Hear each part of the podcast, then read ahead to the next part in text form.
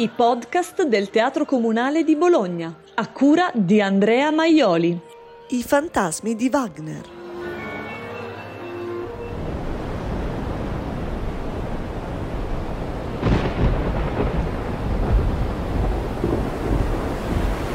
All'inizio fu Odisseo con il suo infinito viaggio attraverso il mare insieme ai suoi compagni.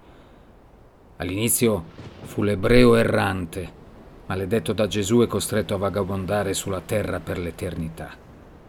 E poi fu la leggenda che si tramandavano i marinai, di bocca in bocca, di vascello in vascello, sulla maledizione dell'olandese volante.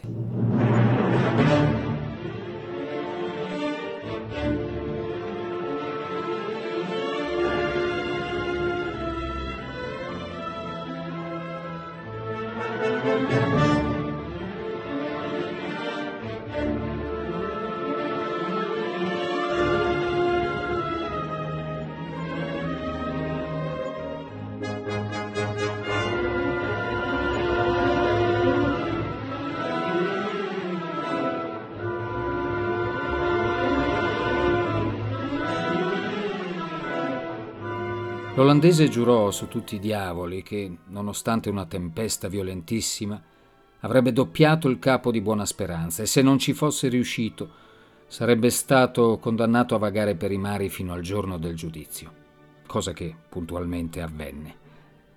Ma c'è sempre un colpo di scena nelle leggende, quello che crea il climax, l'aspettativa e traccia le coordinate per arrivare al gran finale.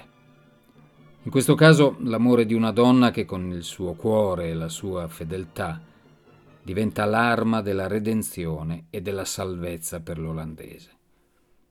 Il diavolo gli offre questa chance. Ogni sette anni, e sulle tante simbologie alchemiche, esoteriche legate a questo numero ci sarebbero tante cose da raccontare, comunque ogni sette anni potrà mettere i piedi sulla terraferma per trovare quella donna fantastica e unica che lo libererà dalla maledizione. Ecco la leggenda, ecco la storia dell'olandese volante di Richard Wagner che inaugura la nuova stagione di un teatro comunale di Bologna che naviga verso nuovi palcoscenici a causa di una serie di importanti lavori e restauri che coinvolgono la sede storica. La prima è il 28 gennaio 2023, con repliche fino al 1 febbraio, al Teatro Europa Auditorium, con Oksana Liniv, la direttrice musicale del comunale, sul podio, e Paul Curran alla regia.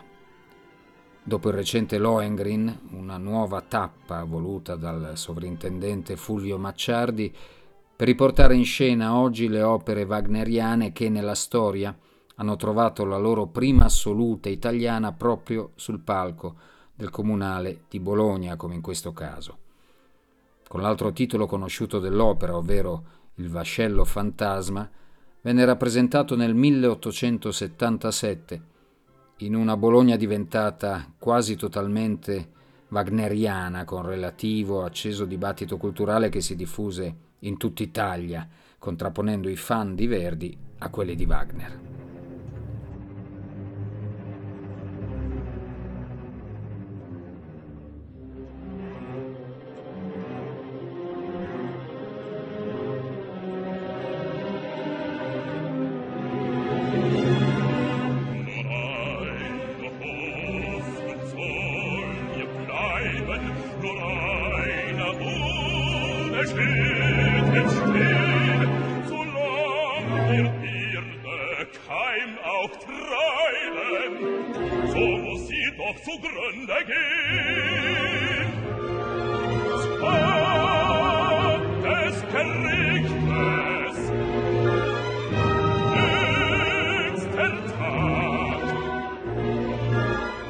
Torniamo al nostro olandese.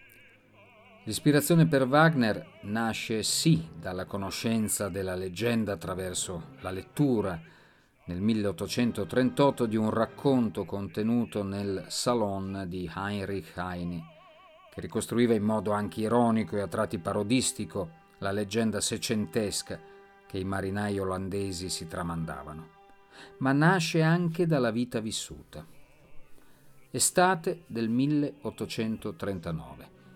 Con la moglie Minna e l'amatissimo cane Robert, il compositore si imbarca a riga sul Tetis, una goletta a due alberi non più lunga di 25 metri. Dovevano fare una prima tappa a Londra prima di approdare definitivamente a Parigi.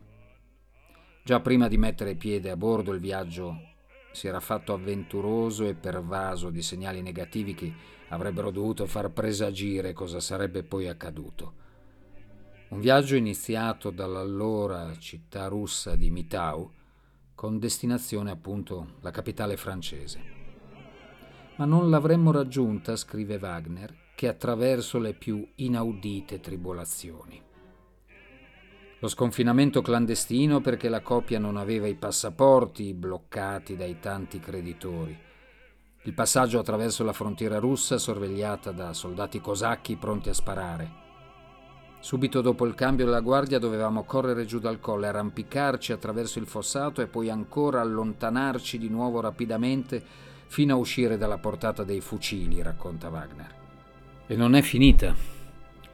La scelta del viaggio via mare nasce proprio dalla presenza del cane Robber, cui nelle pagine della mia vita Wagner dedica parole quasi più affettuose rispetto alla moglie Minna. La ferrovia non c'era ancora e il viaggio su una diligenza postale era impossibile con il grosso cane appresso. Per arrivare al porto di Pillau viaggiano su una diligenza che è più vicina a un carro di contadini e che si rovescia, causando a Minna dolori interni. Anche salire a bordo del Tetis, che Wagner descrive come una ma- nave mercantile di infima qualità, che portava a poppa il busto della ninfa Teti, la sua ciurma era di sette uomini, capitano compreso, non sarà facile. Assai prima dell'alba dovemmo cercare di scivolare segretamente in barca, tra le guardie del porto, a bordo del nostro bastimento. Qui giunti e issato Robber con molta fatica, senza far rumore, su per la ripida murata, dovemmo subito nasconderci sotto coperta per non essere notati dagli eventuali visitatori del battello prima della partenza. Alla fine fu levata l'ancora e mentre la terra scompariva dalla nostra vista a poco a poco, credemmo veramente di poter ormai respirare tranquilli. Ma non sarà così. È una giornata di fine luglio quando una tempesta violentissima scuote la nave e il suo equipaggio.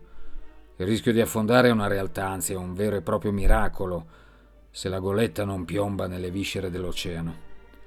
Due giorni lunghissimi di terrore finché la tempesta non si placa e la nave trova riparo in un fiordo norvegese. Scriverà Wagner sempre nell'autobiografia. Dopo aver infilato uno stretto corridoio profondamente incassato fra alte pareti di roccia, ci trovammo in un lungo canale, un fiordo norvegese. Una gioia indicibile mi invase quando udimmo ripercuotersi sulle colossali pareti di pietra che ne rimandavano l'eco il grido con il quale i marinai accompagnano i loro movimenti quando gettano l'ancora e ammainano la vela. Il suo ritmo breve penetrò in me come un potente presagio di conforto e formò ben presto il tema del canto dei marinai nel mio olandese volante, opera della quale in quell'epoca avevo già concepito l'idea. Guarda caso, la descrizione è quasi la stessa che troviamo nella prima scena del primo atto dell'opera.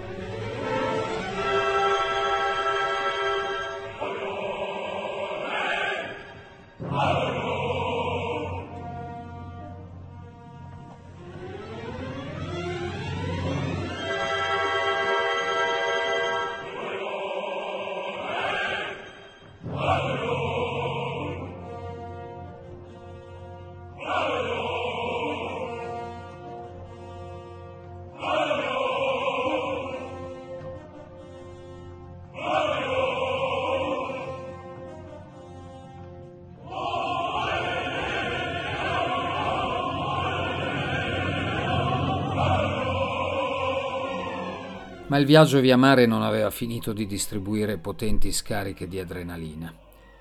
Ci sarà lo scontro con uno scoglio affiorante uscendo dal fiordo e un'altra violentissima tempesta che Wagner rievoca così.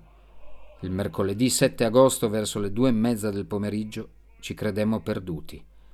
Con violenza terribile la nave veniva sbattuta su e giù e completamente senza guida si abbandonava alla furia del mare, ora nei più profondi abissi, ora in cresta alle ondate più vertiginose.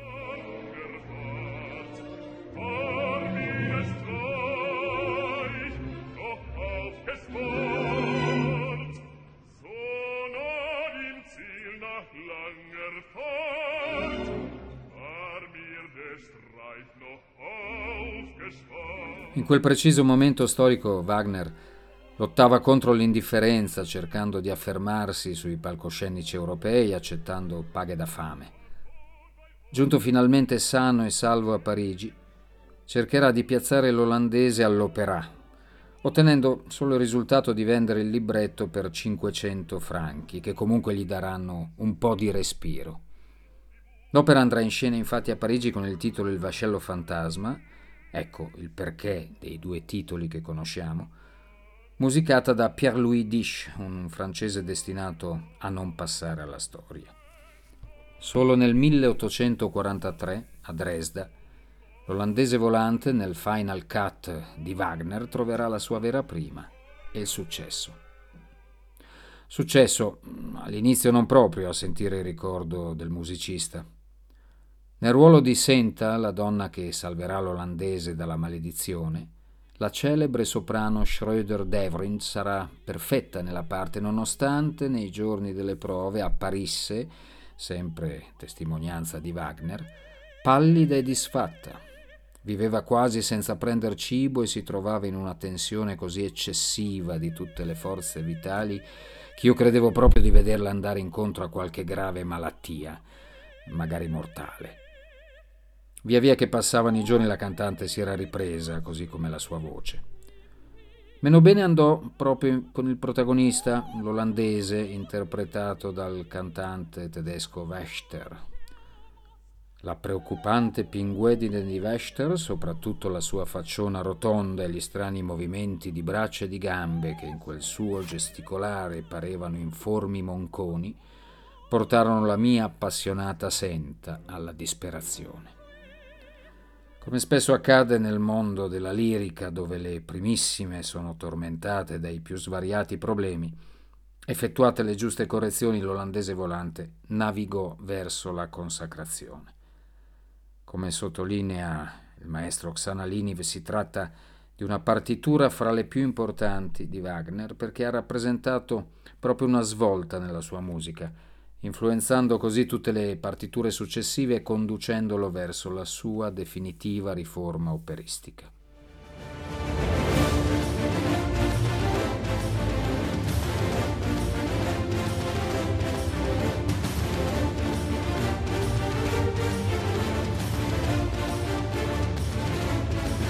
Un momento, ma questa ovviamente non è la musica di Wagner dell'olandese volante, questa è la colonna sonora della saga Pirati dei Caraibi con Johnny Depp. E cosa c'entra? Beh, eh, se l'opera di Wagner trova una quasi fedele trasposizione cinematografica nel 1951 con il film Pandora di Albert Lewin, dove Ava Garner è l'amata e James Mason il misterioso olandese, l'influenza di questa opera si ritrova più o meno camuffata, anzi abbastanza camuffata, in una delle saghe cinematografiche di maggior successo che Hollywood abbia mai partorito nei tempi recenti. Produttori e sceneggiatori hanno detto che i film erano ispirati a uno dei più vecchi percorsi tematici all'interno di Disneyland, i Pirati dei Caraibi, appunto. Però qualcosa non torna. Allora perché già dal primo episodio, intitolato La maledizione della prima luna, si parla appunto di svariate maledizioni ultraterrene e di ciurme composte da fantasmi. Allora perché nel secondo episodio La maledizione del forziere fantasma, la nave guidata da capitan Davy Jones si chiama proprio Olandese Volante e il comandante è un non vivo, un non morto. E perché nel terzo capitolo, ai confini del mondo, uno dei principali protagonisti, per via della solita maledizione, è costretto al timone per l'eternità, ma potrà sbarcare solo una volta ogni dieci anni e per 24 ore per incontrare la sua amata. Probabilmente è vero. Tutte le storie sono già state raccontate. Cambia solo il modo di raccontarle. Odisseo, l'ebreo errante, l'olandese volante, fino ai pirati di Hollywood. Come scrisse Wagner, questo fu l'olandese volante che affiorò tante volte con tale irresistibile forza d'attrazione dalle paludi e dai naufragi della mia vita. Questo fu il primo poema popolare che mi penetrò profondamente nel cuore e mi stimolò come artista ad interpretarlo e tradurlo in opera d'arte.